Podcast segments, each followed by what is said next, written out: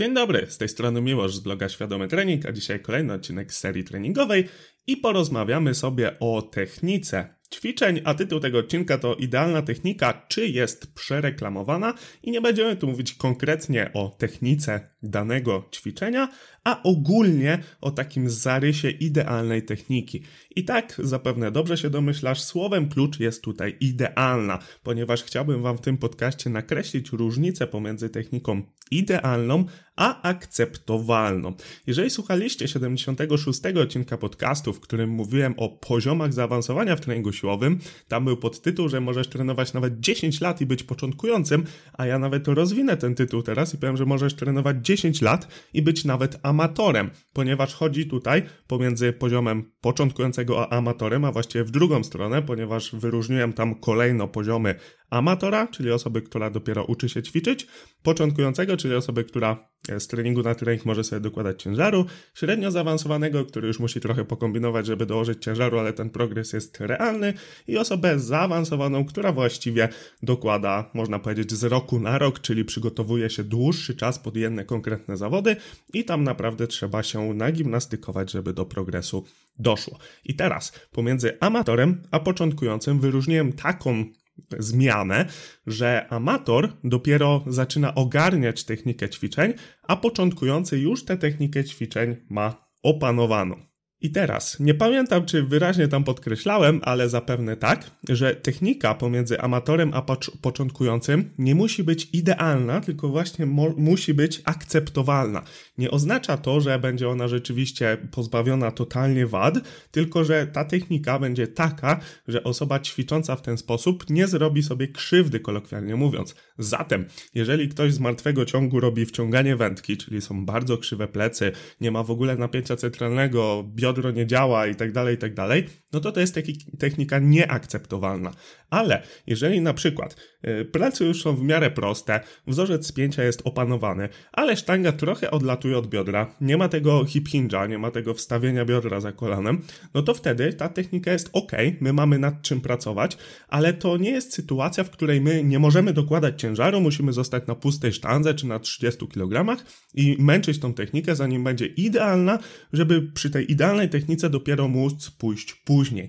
I to właśnie chciałbym Wam przekazać dzisiaj w odcinku, e, mówiąc, że przereklamowana jest ta idealna technika. No bo biorąc pod uwagę, że dużo obcuję na TikToku, ale oczywiście na wszelkich innych platformach i w ogóle po prostu w życiu widać to, że często my staramy się na tym początkowym etapie nauki jakiegoś ćwiczenia dojść do tej idealnej techniki, i często też jest takie podejście, znaczy w sumie są dwa skrajne podejścia. Jedno skrajne to jest takie, że w ogóle nie dokładamy ciężaru, dopóki technika nie będzie idealna i często właśnie są komentarze, jak ktoś tam wrzuca jakiś rekord i technika jest, no taka powiedzmy umiarkowanie dobra, że odłóż ciężaru, naucz się robić i dopiero podchodź pod coś takiego.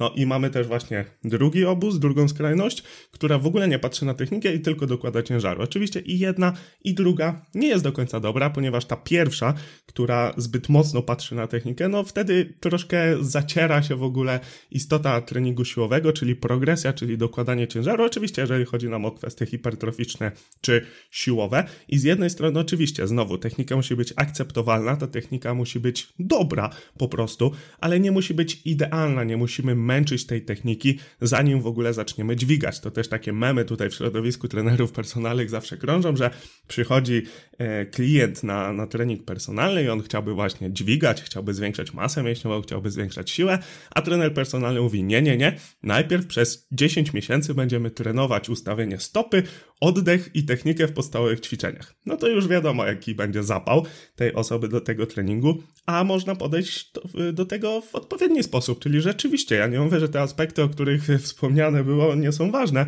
wręcz są bardzo ważne, ale jeżeli zobaczymy, że no ta technika już wygląda spoko, są pewne poprawki, no to nie ma problemu, żeby zacząć obciążać dany wzorzec. I to chciałbym tutaj Wam przede wszystkim powiedzieć. Będzie jeszcze jedna kwestia a propos idealnej techniki, ale zacznijmy sobie właśnie od tego wniosku. Powiem Wam, że naprawdę świetnie to widać, jeżeli chodzi o treningi dwubojowe. Ja już się bawię w ten dwubój, nie wiem, może nawet z rok będzie tak na poważnie z trenerem nad sobą, który mnie cały czas poprawia. No i właśnie, on mnie cały czas poprawia. Ja już rok dźwigam, rok dokładam cały czas regularnie ciężaru, pobiłem swoje rekordy, cały czas ćwiczę dosyć ciężko ten dwubój. Znaczy, no wiadomo, chodzi mi o to, że podchodzę pod duże dla mnie ciężary, a mimo wszystko cały czas w technice są elementy, które trzeba dopracować. I to nie jest coś, co y, wyróżnia tylko mnie, czyli że ja jestem tak słaby, że nie potrafię ogarnąć tej techniki, tylko to naprawdę na każdym poziomie się dzieje. Nawet jeżeli zobaczymy sobie czasem na Mistrzostwach Świata, pomiędzy powtórzeniami trenerzy mówią, zwróć uwagę na to, tutaj lekko bardziej dociągnij, tutaj coś tam.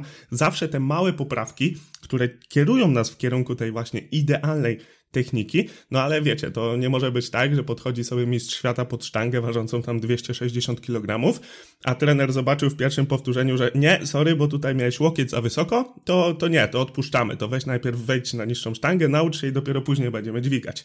No nie, ale zobaczcie, że nawet mistrz świata może odbierać pewne rady od swojego trenera. No i oczywiście po to też są trenerzy, żeby wyłapywać takie małe smaczki, które później mogą pomóc tym najlepszym nawet dołożyć ten 1 czy 2 kg, które później mogą decydować o mistrzostwie świata.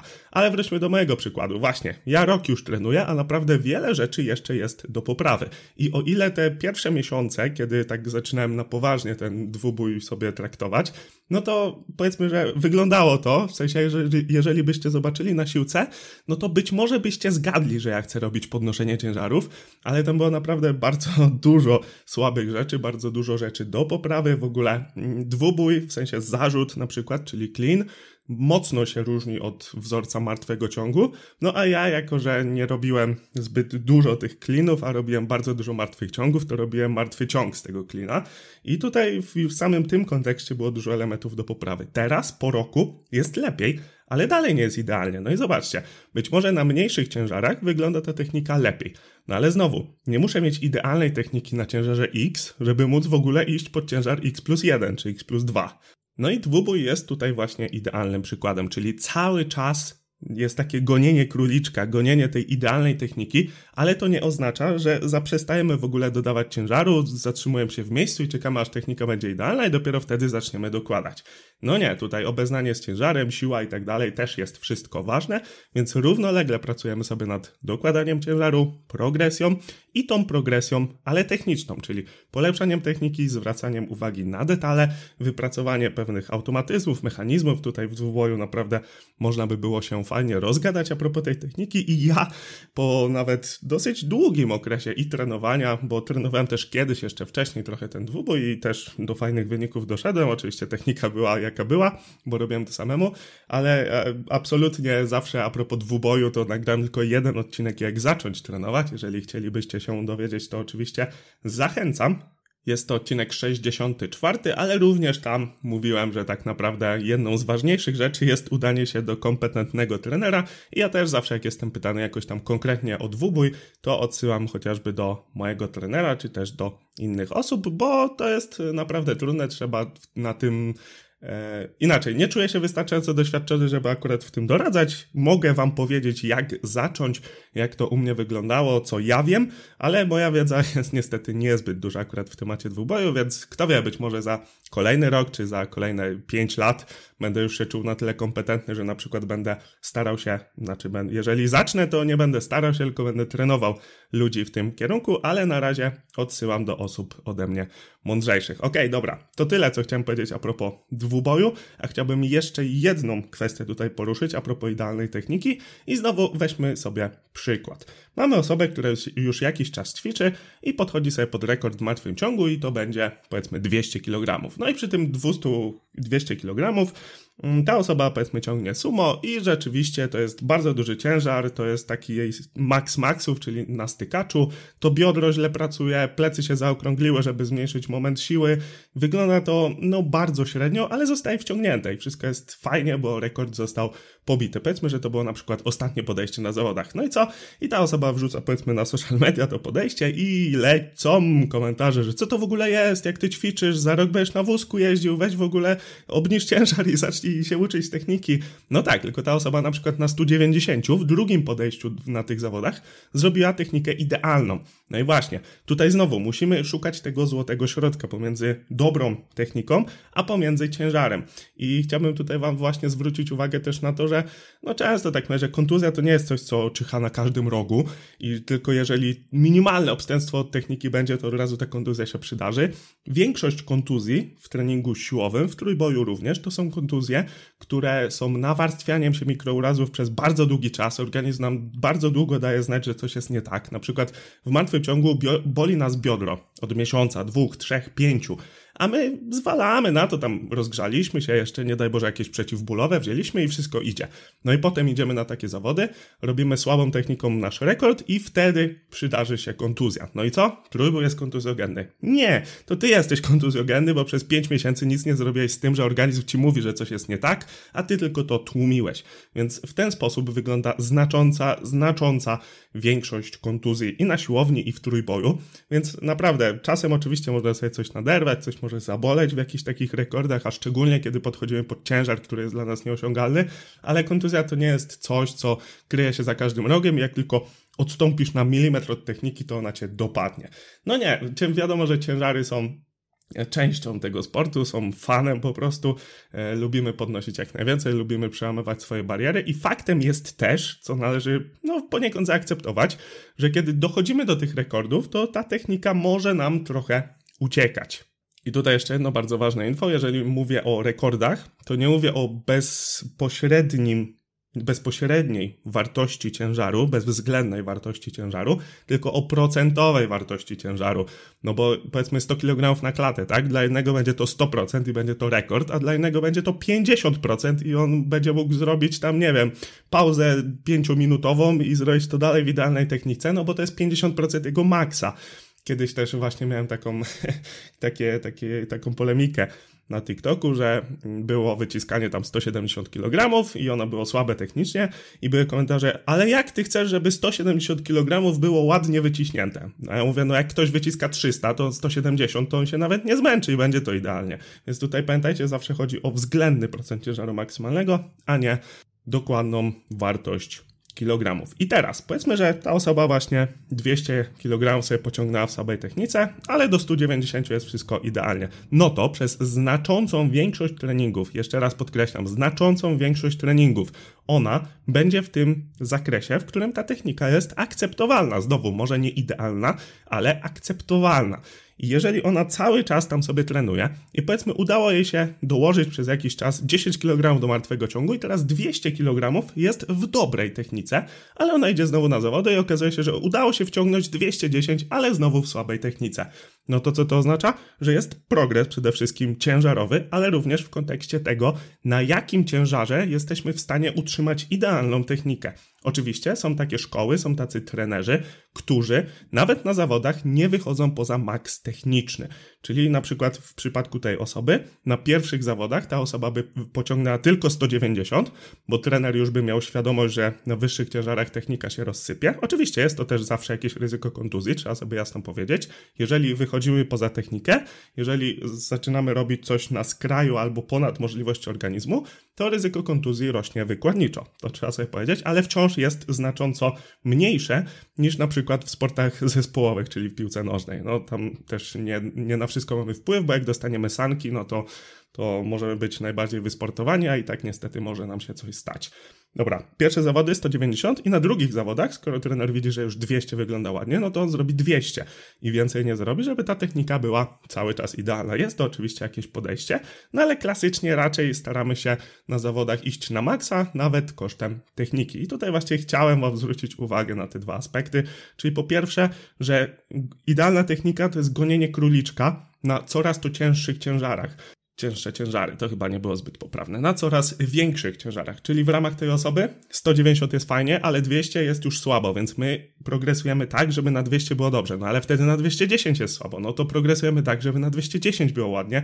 I tutaj zarówno technika, czyli odpowiednie wykonanie danego ćwiczenia wraz z ciężarem idą w górę. No i my tak naprawdę do końca życia możemy sobie gonić tego króliczka, no bo oczywiście nie mówię, że nie ma osób i nie mówię, że nie powinniśmy w tym kierunku dążyć, żeby nasze maksy były absolutnie techniczne. I to w kontekście dwuboju też jest fajne, że tak naprawdę jeżeli my tylko spowolnimy zbytnio ruch, no to już po prostu go nie zaliczymy. I tutaj technika idzie w parze zazwyczaj, zazwyczaj z ciężarem, czyli jeżeli zrobimy gorzej technicznie pewien element w dwuboju, no to po prostu go nie zaliczymy prawdopodobnie, no bo jeżeli zbyt nisko poderwiemy sztangę, to nie będziemy w stanie jej wyłapać. W tych bardziej klasycznych ćwiczeniach, nie wiem, wyciskanie, martwy ciąg, przysiad, tutaj czasem, a wręcz zazwyczaj, odstępstwo od techniki pomaga troszkę dołożyć. Organizm tam sobie ciągnie w kierunku mniej bezpiecznych, ale silniejszych pozycji. Zazwyczaj, jeszcze raz podkreślam. Znaczy, w bardzo dużej większości przypadków. O, mało kto jest w stanie zrobić technicznie swojego takiego maksa maksa, czyli maksa tego ciężarowego pokryć z maksem technicznym. No bo tu mamy różnego typu załamania, tak? Mamy załamanie mięśniowe, czyli kiedy już nie jesteśmy w stanie czegoś podnieść i załamanie techniczne, czyli wtedy, kiedy technika przestaje być taką akceptowalną techniką i znowu akceptowalną, a nie idealną, no bo w takim wypadku y, maks idealnie techniczny byłby no zapewne naprawdę nisko i tak swoją drogą jeszcze wam powiem, że o ile no, znanym dosyć faktem i powszechnym jest to, że na wysokich ciężarach może nam się technika rozjeżdżać o tyle, kiedy ktoś ma bardzo duży staż, dużą masę mięśniową, to w niektórych przypadkach na niższych ciężarach też technika może być gorsza niż na tych ciężarach średnich. Na przykład, jeżeli ktoś ma duże nogi i potrzebuje naprawdę mocno się docisnąć, żeby dojść do odpowiedniego przysiadu, no to wtedy ta osoba, powiedzmy, siada 300 kg, to ona potrzebuje co najmniej 100 na sztangę, żeby w ogóle ten przysiad odpowiedni wykonać. Mam nadzieję, że wiecie, co mam na myśli. Chodzi o to, że ona potrzebuje dodatkowego ciężaru, żeby zejść na przykład do pewnej głębokości. I tutaj paradoksalnie pusta sztanga będzie wyglądała gorzej niż 100 kg. Takie przypadki też są, no ale tutaj często się to wiąże właśnie z bardzo dużą masą mięśniową, więc są to osoby już o wyższym poziomie zaawansowania. I jeszcze wam coś powiem. A co, skoro ten e, odcinek jest właściwie takim zlepkiem przemyśleń, tak naprawdę jak sobie tu wypisałem, co mam wam powiedzieć, to są tylko dwa punkty. A propos właśnie dwuboju i technice na maksach, a wszystko, co, co wyszło obok, to wyszło tak mimowolnie, ale myślę, że, że dużo fajnych informacji tutaj jest, mimo że to taki właśnie gadany bardzo mocno odcinek. Nie chcę powiedzieć, że mało konkretny, ale bardzo mocno skaczę po pewnych tematach i właśnie chciałbym znowu wskoczyć w temat załamań i często mówimy o tym załamaniu mięśniowym, to jest takie standard standardowe załamanie. Ja wam powiedziałem o załamaniu technicznym, które również ma swój udział w treningu i fajnie jest z niego korzystać. A jest jeszcze trzecie załamanie, jedno chyba z moich ulubionych takich aspektów treningowych, jest to załamanie szybkościowe, czyli wykonujemy powtórzenia najszybciej jak możemy i kiedy powtórzenie kolejne spadnie o jakiś procent poniżej prędkości początkowej, wtedy kończymy wykonywanie danego ćwiczenia. Na przykład zakładamy sobie, że szybkość może spaść o, nie wiem, 10%. I pierwsze powtórzenie wykonujemy na 0,3 metrach na sekundę.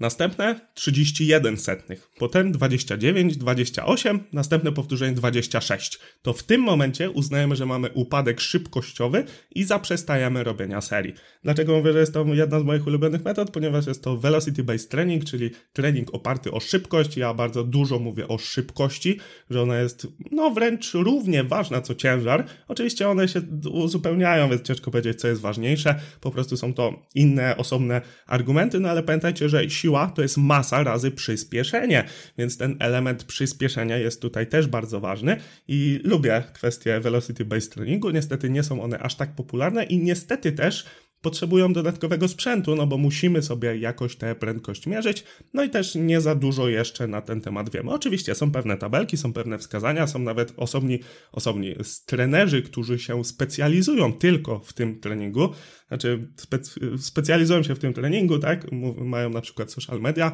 poświęcone temu tematowi, więc tu naprawdę, jeżeli ktoś trenersko chciałby się trochę rozwinąć i nie słyszał o takiej koncepcji, to zdecydowanie zachęcam, żeby się z nią zapoznać. Dobra, koniec końców wniosek tego odcinka miał być taki, żebyśmy zawsze szukali złotego środka i pamiętali, że technika idealna to jest właśnie taki króliczek, który będziemy cały czas gonić wraz z dokładaniem ciężaru. Także pamiętajcie, technika waszych ćwiczeń ma być akceptowalna, nie musi być idealna. A co to znaczy akceptowalna? Oj, to już dużo, dużo by można było rozmawiać, bo oczywiście trzeba to w każdym jednym ćwiczeniu sobie określić. Ok, a jeżeli chcesz rozpisywać skuteczne plany treningowe, to odsyłam Cię do sponsora tego odcinka, czyli do kursu Rozpisywanie planów treningowych, gdzie na dziesiątkach godzinach materiałów dowiesz się właśnie, jak rozpisywać skuteczne plany. Oprócz tego dostajesz aplikację do sprawdzania gotowych już planów, certyfikat w wersji fizycznej, gwarancję satysfakcji. Jeżeli na jakieś pytanie tam Ci nie odpowiem, to albo dogram kolejny moduł, albo oczywiście rozwieję Twoje wątpliwości. Link w opisie. I to wszystko, co dzisiaj dla Ciebie miałem. Jeżeli chcesz otrzymywać jeszcze więcej podcastów i innych materiałów edukacyjnych, brać udział w rozdaniach suplementów lub po prostu cenisz moją pracę, to co mogę Ci zaoferować na moim patronecie, do którego link znajdziesz w opisie. Przypominam, że na Spotify i iTunes jest możliwość oceny, także jeżeli podobają Ci się moje podcasty, to wystaw mi jedyną słuszną ocenkę, czyli oczywiście piątkę. Jeżeli masz do mnie pytania, to napisz do mnie na Instagramie albo pod adres kontakt małpa Mówił mi o Szkudlarek i słyszymy się w następnym podcaście. Dzięki.